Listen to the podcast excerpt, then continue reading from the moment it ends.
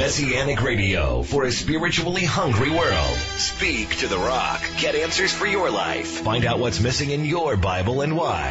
Solace Radio, changing lives one heart at a time. Before we begin our Torah study this morning, would you pray with me? Baruch atah Adonai Eloheinu melech haolam asher kitshenu b'mitzvotav v'tzivanu la'asok b'divrei Torah. Blessed are you, Lord our God, King of the universe, who sanctifies us with his commands and commands us to engross ourselves in the words of Torah.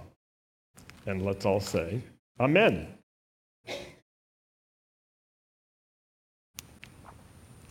It was said of the sons of Issachar that they understood the times and they knew what to do. It's good to understand the times, but to understand the times and not know what to do is only half of what's necessary. And then it's also only a half-baked thing in life if you are active in doing things, but you don't understand what you're doing and what should be done. And so the sons of Issachar stand out as an example for all of us because they both understood the times and they knew what to do. I think the same could also be said about Joseph. He understood the times he was in, and he knew what to do. I think the same could be said of the parents of Moses. They understood the times they were in, and they knew what to do. And I think it could be said of Moses himself. He understood the times, and he knew what to do. Each of their times and seasons were different, and the needs were quite different. Each generation was very, very different, but the tenacious faith and the moral courage of each of these who we've named enabled them to serve their generation in its time and according to its needs. So they each served in different ways, different and yet similar. Similar because they all demonstrated faith and moral courage. Those are two things that combine together and are powerful. Faith and moral courage. Now, our times and our needs are quite different from those of Joseph and Moses, but we can learn from them. And we can also serve our generation in its times and according to its needs. Now, sometimes we want to serve our generation not according to its times, not according to its seasons, not according to its needs, but according to what we're familiar with.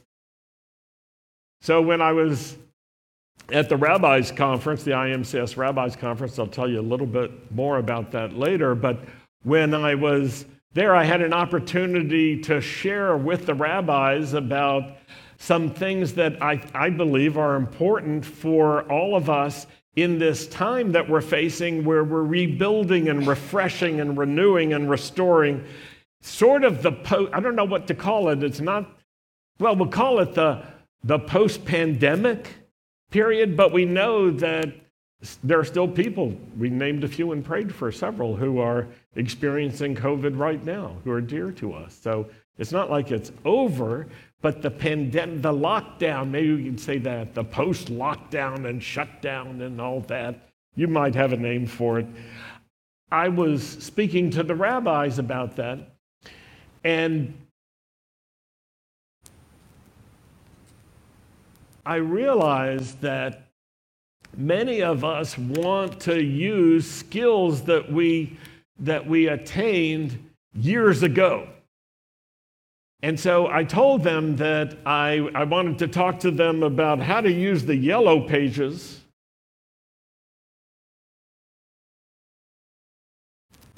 and they all started laughing. And you know why? Because they knew what the yellow pages were. And there were some people in the room who didn't know what yellow pages were.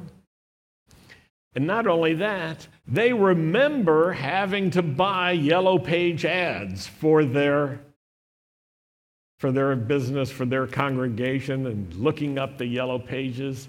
And there was like this moment of nostalgia for everyone, or for many. I'll put it that way. And then I shifted over and started talking about Instagram. Now, you might not know this, but depending on your age, Instagram is easy or it's hard. It's familiar or unfamiliar. You might not know this, but Facebook skews older.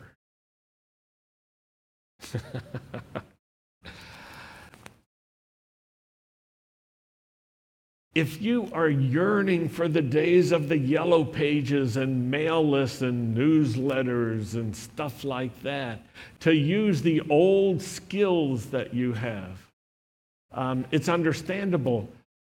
But each of us has to pay attention to the times that we're actually in. Not what we want to be in, but what we're actually in. We have to understand our times. Joseph understood his times. He understood that there would be a time of plenty, and then there would be a time of lack. And so he knew what to do for both. Sometimes we can actually learn by having a heart that wants to serve our generation in our time, in its times, and according to its needs. It will require that we be flexible, won't it? It will require that we learn new things. It will require that we do new things as well. Joseph served his family. He served his family when they didn't want to be served. He served his family, and that was part of serving the generation. Sometimes we would like to be able to serve our families more, but we find that we've moved to a different place, and we're not physically present. We're in a new city or a new country, and we have to serve people who are strangers or people who are very different from us. Joseph did that too. Sometimes we serve people who are prisoners. And sometimes we serve people who are hungry. And sometimes we serve people who have lots of food. Sometimes we serve people who are poor. Sometimes we serve people who have plenty of money. Joseph did all that. At different times, Joseph served his generation in very different ways according to very different needs. And we can learn something for ourselves. We learn to serve our generation in its times and according to its needs. So what do we need in order to be able to do that? I want to name a few things. We need heart. We have to have a heart for this. We need faith. We need to be faithful to God and to trust Him. We need flexibility. We can't be rigid. We need knowledge. We need to know certain things, and we need understanding. We need knowledge and understanding. We need wisdom as well. And above all of this, what holds it all together and can make it all work is love. We need love. We need love for one another. We need to have love while we're serving, because without love, what we do is useless. It's not authentic. All these qualities can work together to serve our generation. Now, as we begin reading the book of Exodus now, we're reading that Joseph's generation has died. And everyone from that generation was gone. Everyone from that time period, not just one age group, they're all gone. Let's turn to Exodus chapter 1, verses 6 through 14. I'll read to you, and I hope you follow along with me. Joseph died, and all his brothers, and all that generation. But the sons of Israel were fruitful and increased greatly and multiplied and became exceedingly mighty, so that the land was filled with them. Verse 8, now a new king arose over Egypt who did not know Joseph. And he said to his people, behold, The people of the sons of Israel are more and mightier than we. Come, let us deal wisely with them, or else they will multiply. And in the event of war, they will also join themselves to those who hate us and fight against us and depart from the land. So, verse 11, so they put slave masters or taskmasters over them to oppress them with forced labor, and they built for Pharaoh the storage cities of Pithom and Rameses. But the more the Egyptians oppressed them, the more the children of Israel multiplied and expanded, until the Egyptians came to dread the people of Israel and worked them relentlessly. Just a side note, in the Hebrew, the language of multiplication that's used here is the language often that describes how bugs and insects multiply. And it's intentional, it's conveying something this way, that the Egyptians looked at the children of Israel like they were pests. Multiplied like cockroaches. Sort of like that. They worked them relentlessly, making their lives bitter with hard labor, digging clay, making bricks, all kinds of field work. And in all this toil, they were shown no mercy. So take note of this. The Hebrews, the children of Israel, they were called both, still lived in Egypt, but Egypt changed. A new king arose over Egypt, probably from the Hyksos, and he did not know Joseph. It's the end of an era. Israel is at a turning point. Say that phrase with me, turning point. It's a critical juncture. A new pharaoh, a new era. The Joseph era was over, and yet God was at work. Even when the times were changing, even when they became difficult, the children of Israel were now enslaved. Their sons were targeted for death. And yet one couple decided to serve their generation in its times according to its needs. And remember the edict. The edict was that the midwives who attended to the Hebrew women giving birth were to take newborn baby boys and throw them into the river. Girls they could let live. So there was one couple that decided to serve their generation in its times according to its needs, and you know what that meant? They kept having children. Exodus 2 opens with this. A man from the family of Levi took a woman who descended from Levi as his wife. And later when she conceived and had a son, upon seeing what a fine child he was, she hid him for 3 months. She hid him for 3 months because they were protecting him during this time when newborn baby boys were targeted for death.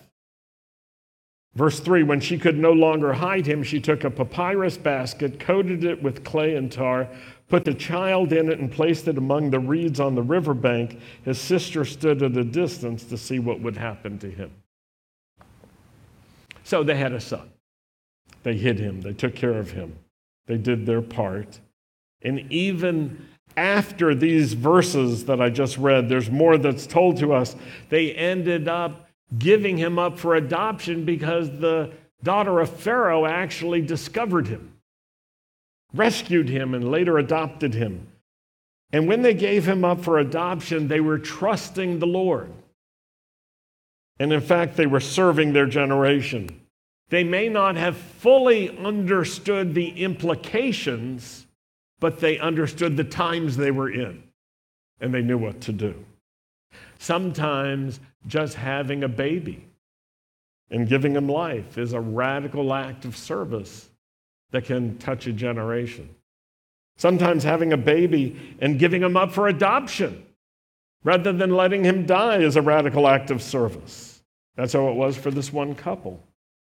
So when Pharaoh ordered midwives to throw newborn Hebrew boys into the river, this couple served their generation in its time by saving the life of their newborn son. They understood the times and they knew what to do. They showed great faith and moral courage and true love, and their little boy lived. And he was rescued, and we all know who he is. What's his name? Moses. His Hebrew name, Moshe. Taking care of one little boy was a radical act of service in a generation. That's what the times required. That was the need. Showing compassion and care and kindness can be a radical act of service that benefits an entire generation. And think about the unprecedented impact. We all know about Moses' impact. But the parents couldn't fully know. We know how things turned out, but they didn't in advance. But none of it would have been possible without the parents doing their part. They knew this boy was special. But let's be honest, doesn't every parent think that their children are special? Yeah. Moses turned out to be exceptional. Hebrews 11, verses 23 and 24. Tells us something about this whole process. By faith, Moses, when he was born, was hidden for 3 months by his parents because they saw he was a beautiful child and they were not afraid of the king's edict. This passage assumes you already know the story of Exodus and the story of Moses. But the way the sentence is structured, let's rearrange it slightly different. By faith, his parents hid him. By faith, they hid him. By their trust in God, they took that action. Because of their faith, they were not afraid of the king's edict. They weren't afraid of the consequences. They knew that they needed to protect their newborn son no matter what. Verse 24, then later by faith, Moses himself, when he had grown up, refused to be called the son of Pharaoh's daughter.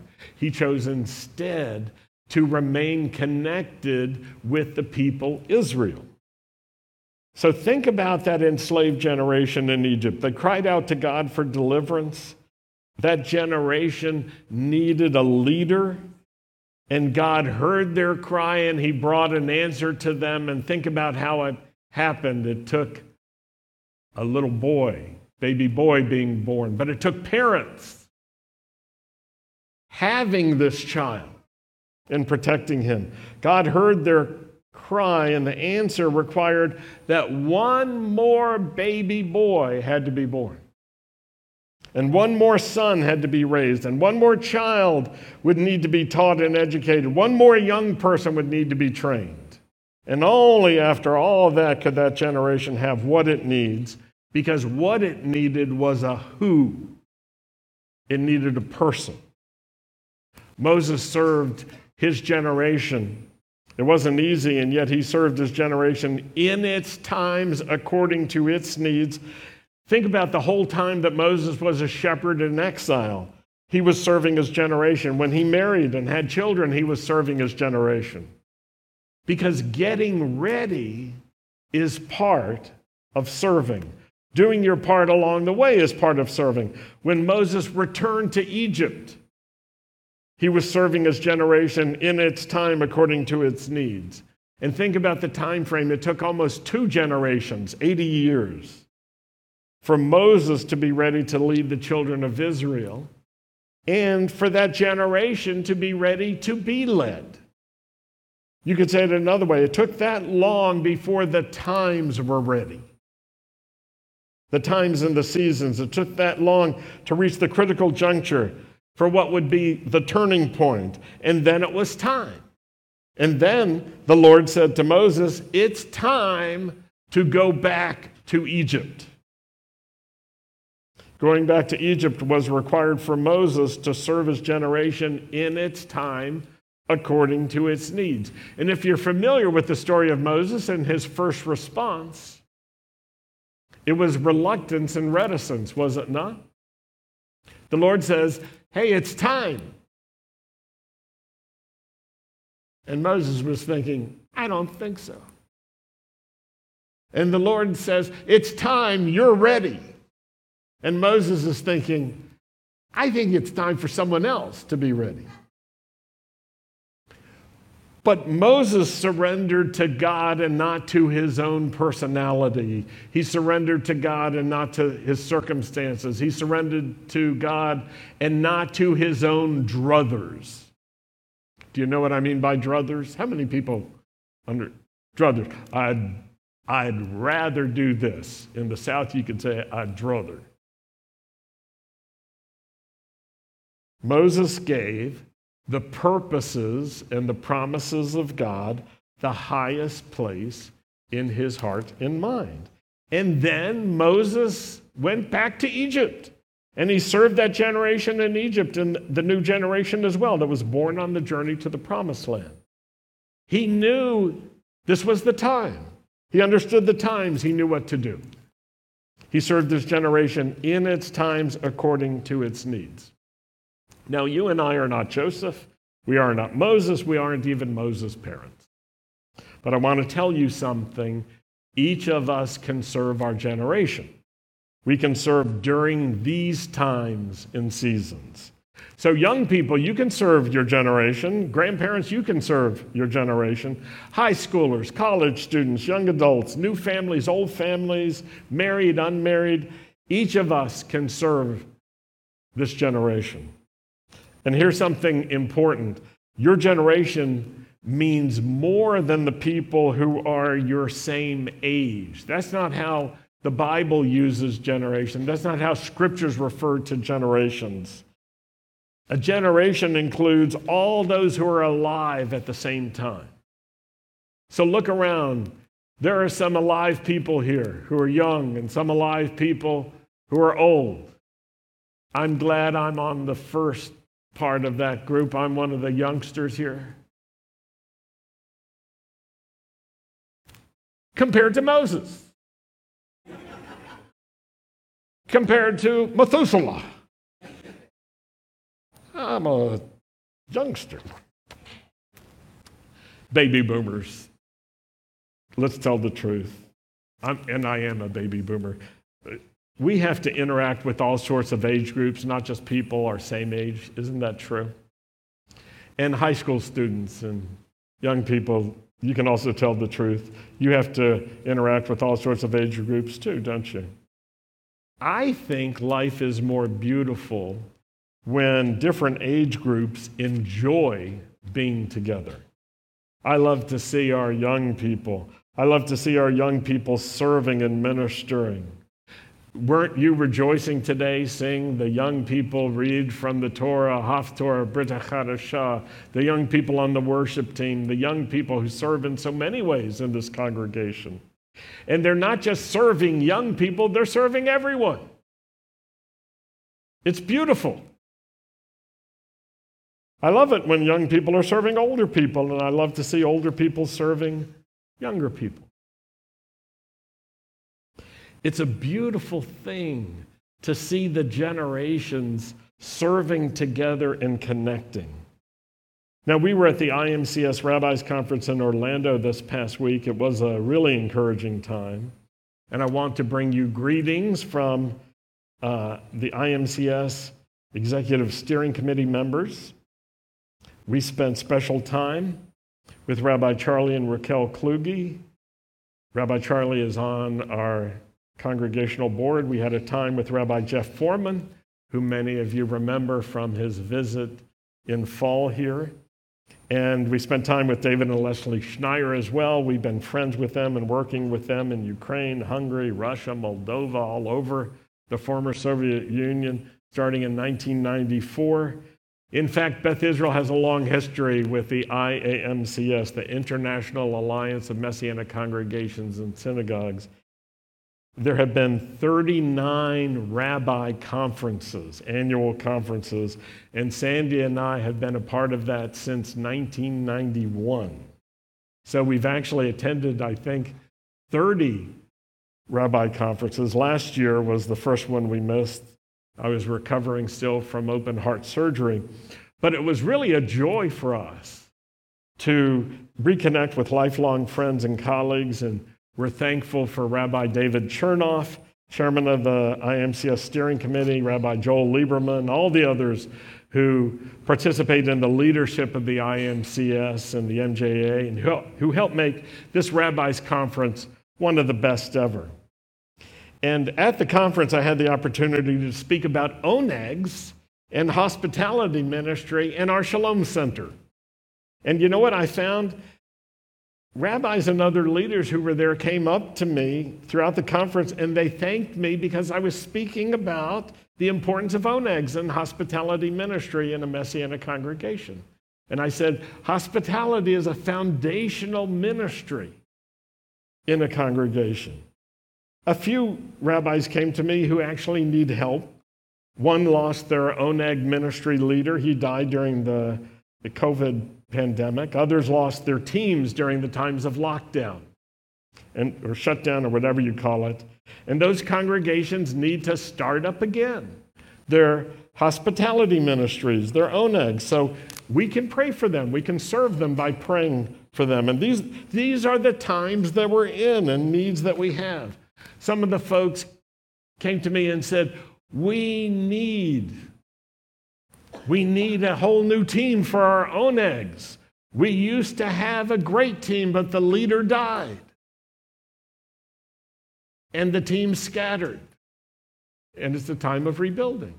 And so you know what we do? There's one part that's simple. You ask for what you don't have, that you need. So we started asking for hospitality gifted people for these other congregations. It's a simple thing to do. Let's pray for them. Let's be bold. Let's pray for people with the gift of hospitality who learn to serve in that way, who love to serve that way. I talked to one guy who was there to serve us, and he's a leader of the hospitality ministry in the California congregation. He's from the Chaldees, you know, Ur of the Chaldees. His parents, grandparents all spoke Aramaic. And he started learning to do hospitality when he was 4 years old. And I asked him something about it, and he said, I love it. I love it. You know, you want people who love hospitality to serve in the hospitality ministry, right? You want people who love what they're doing. So let's pray for all the congregations of the IMCS. Let's pray right now. Lord, we pray for these congregations that are trying to build and rebuild and refresh and restore, and we pray that you would bring together people with the gift of hospitality to renew and restore their hospitality ministries and their ONEG ministries.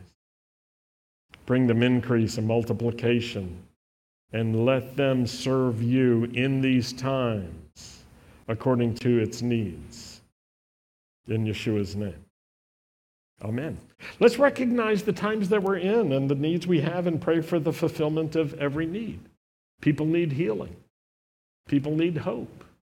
People need help.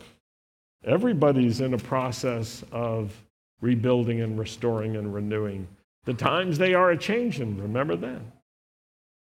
But prayer is still prayer. Ask for what you don't have, because you don't need to hope for what you already have. No one hopes for what they already have. You hope for what you don't have. So you combine your hope with your faith and you pray to God, please bring us what we lack. So I'm going to give some examples, and let's just pray. This is how we'll close. Let's pray for our Shabbat schools. Let's ask for our teachers, for our youth groups and leaders, for our Torah service ministries, for our technical services for our onegs, for our fellowship ministries, for our teaching ministries, our prayer groups, for our worship ministries, our greeters ministries, our usher ministries, our outreaches, and our family ministries. It's a good time to be praying for each of these ministries because they are important to meet the needs during this time. So join me. Lord, we pray for all of these ministries to be refreshed and renewed as we move forward in this new year in our congregation and throughout the IMCS. We ask not only for ourselves, but for those who we labor with all over the country and the world. We ask for Messianic congregations to be renewed in faith, renewed in prayer, to ask, to believe, to be restored, to receive that which is missing, to be built up yet again. Renew us, God, as in days of old and even better. We ask in Yeshua's name. Amen. Amen. Well, in a moment, we're going to close with Aaron's blessing. But first, for those of you who are joining us by live stream or podcast, would you consider standing with us with a generous contribution? You can get all the information on our webpage, bethisraelnow.com/giving. Would you please rise, everyone, for Aaron's blessing? Yivarechecha Adonai v'yishmarecha, Ya'er Adonai panavelecha v'chunecha, Yisa Adonai panavelecha, Vayasemlecha Shalom. May the Lord bless you. May the Lord keep watch over you, guard you, and protect you. May the Lord cause the light of his face to shine upon you. May the Lord be gracious to you. May the Lord lift up his face to you and give you his peace. In the name of Yeshua, the Prince of Peace, our Redeemer, our Savior, our Lord. Amen. It's a bad world out there, so take solace in the Word on Solace Radio.